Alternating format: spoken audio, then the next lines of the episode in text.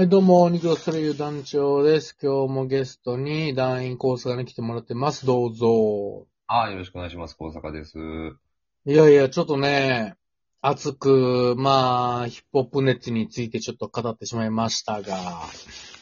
いくらでも出てきますね。まあそうなんでですよね。まあまあまあまあ、話し切らずともね、まあ、機会はいろいろあるんであれですけども。はいはいはい。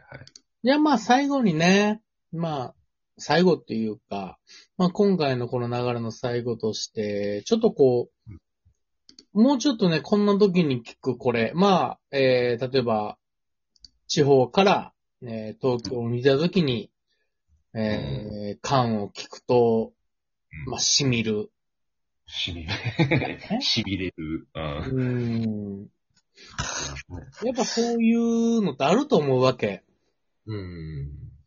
うん。なんかこう、こういう時にこそやっぱ聞きたい。そう応援歌じゃないけれども、こういう時のこれみたいなのがあればぜひともね。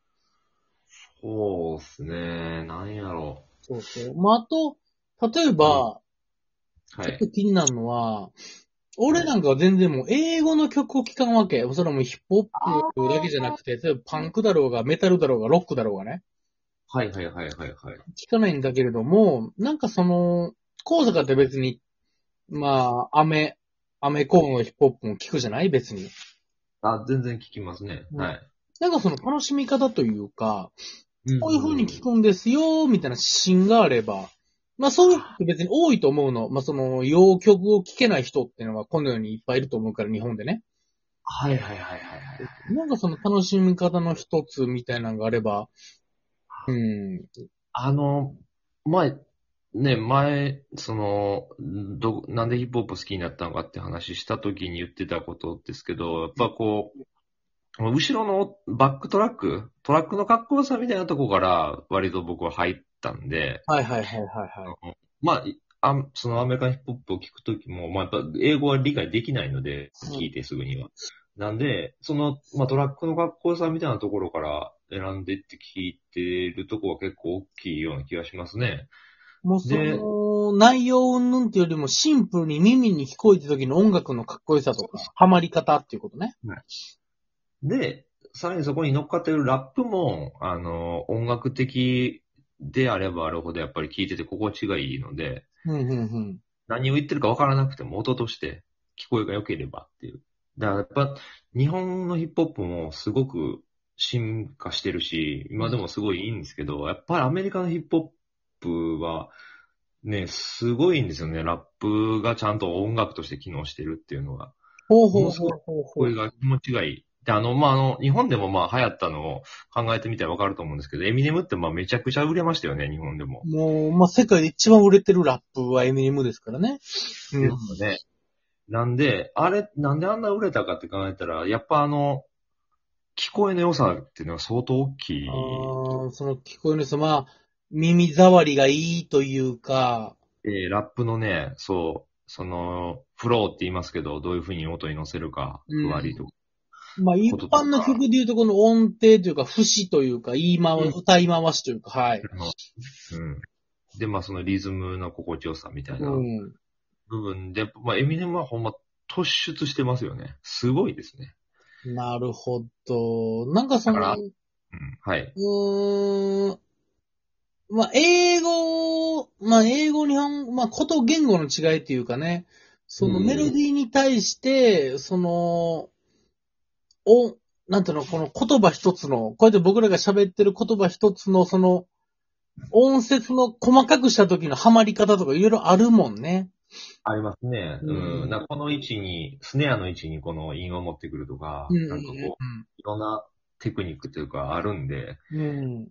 で、やっぱそこがこう、うまくこう、繋がって流れがスムーズにね、いってるとすごい心地よく、延々聴いてられるみたいなラップがあるんで。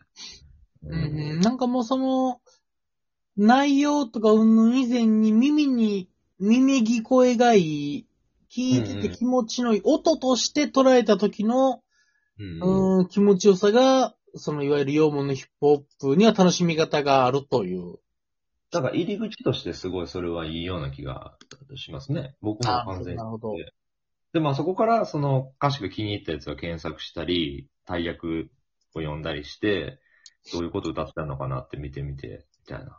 うん、うん、うん、うん。ねそれで、なんか内容的な楽しみ方もできると。そうです、そうです。だから内容的に言ったら、あの、もう今ケンドリック・ラマーっていうラッパーがいますけど、ケンドリック・ラマーさん、はい。あの、もう今世界一ラップが上手いと言われている、うんピューリッツァー賞を取っちゃった人ですよね。プリッツァーが、はい。ピューリッツァー賞ってあの、あれですよね。あの、報道とかの、あれですよね。賞ですよね。まあ、その、元来与えられるのは、ねえ、だから写真を蚊が撮ったりとかするようなやつですその、まあ、もう社会を切り取るっていう。うん。うん。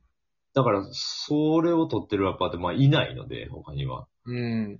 とにかく、今のアメリカだとか、こう、世界中の、こう、今の社会をこう描くみたいなことにかけては、まあ、もう今、ナンバーワンのラッパーなんですけど、まあ、この人は、その、シンプルに音だけでもすごいラップするんですよね。それこそ、はいはいはいはい。負けてないぐらい。あの、聞こえがいいラップしてて、うんなおかつ言ってることは、まあ、ものすごく、その、深いことを言ってる、ダブルミーニング、トリプルミーニングになってるようなことを言ってたりとか、うーん、まあ、社会をちゃんとき切り取りつつ切ってくれるというか、はいはい。うんでもまあ、その、自分の内面から出ることもすごく言いつつ、うんみたいな、その、文句だけ言うわけじゃないし、みたいなんで。なんかちゃんとその、そこで生きてることをちゃんと言うからだったらピュリッツァー取るんでしょうね。あそうだと思ういます。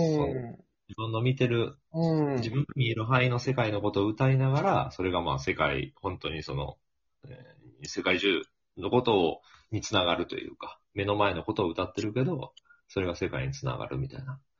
いや、でもなんかこう、いや、すごい話よね。こう、それこそエミネムとかはさ、はい。いわゆる20年前の世代、20年前に、バーってなったラッパーっていうのは、いわゆる、うんその、んなんていうの？映画とかの、うんうんうんうん。あーその、アカデミー賞的な方の、はいはい。ヒップ。ホップが映画とかに曲でなるんだ、流行るんだ、あの、さ、エイトマルトもそうやけどさ、アカデミー的な方で、はい。うん。うーん、なんていうの、80年代に、70年代後半に生まれて、90年代、0年代には映画、もう全世界で流行る映画とかの曲としてもラップが使われまくるようになったみたいな。えー、入り方をして、で、うん。さらに来るともうもっと密接な、ドキュメンタリーな感じで、ヒップホップが世界で流行るというかさ、そうですね、ドキュメンタリーみたいなことになったとこあるかもしれない。報道やそっちらの世界の感覚でも、そのアカデミーからさらにもっと密接な我々の生活に関わるとこまでヒップホップが来たんだっていうね。うん、ん。その感じはすごい。ケンドリック・ラマーなんか聞いてると特にそれは、うん、あるかもしれないですね。うん。いやー、これはやっぱ大事よ。うん。演劇なんてでも核もそうあるべきというか、そうあったものやから。まあ、もともそもそもそうですもんね。うん逆に今、逆にそこが演劇なくなってる気はするしね。ああ、いろんまあ、な表現がそれこそ、うん。ヒップホップにとって変わられたんかもしれんし。はい、うんはい、はい。その、世界を描写するということにかけてはそうそうそうそう。ずーっとやり続けてるけれど、もっといろんな表現方法が生まれて。うんうんうん。うん、いや、だからもう結局、頑張っていかなあかんって話なの、結局。自分たちがやってることに帰ってきましたね。そうそうそうそう。で、まあ、ボーダレスな表現ですから、やっぱヒップホップであったり、なんだってそう掛け合わせれるというかね、パンクロックであろうがメタルだろうがそうなんですけれども。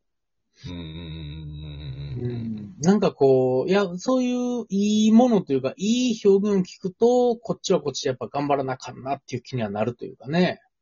ああ、それはあるかもしれないですね。うん、こんなことも歌えるんだみたいなことはね、もちろん演劇にも転用できますからね。いや、もちろんそうなのよ。でそうなってくると、本当4月にね、あの、クラッパーで、なんかイベント出ますけども、ライブハウス。ああ、そうですね。ええ。うん、ちょっとこう、痴漢の話やってる場合じゃないなって気持ちになってきました、今。うん台本、台本バッチリ書いたやつじゃないですか。うん痴漢、大阪の大阪メトロの全線の痴漢が集まってくる話やってる場合じゃないなって気持ちになってきましたし。うん。でもあれも、あれ、これも言っていいんですか？ラップするんでしょ？ラップも。今あの、ねはい、あの、痴漢こする、こする、こすり続けるっていうラップを作ってるんですけど、俺今何をしてるんだろうって今ちょっと思いました、ちょっと。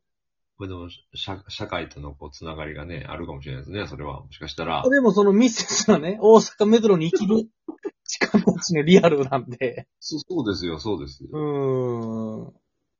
なんかね、もうこするっていうことがもしかしたら全然違う聞こえ方がしてくるかもしれないですしね。いや、そうです。ただ、なんか今俺は何をしてるんだろうっていう今本当気持ちになりましたっていうことだけを伝えてくれればもう。うーん。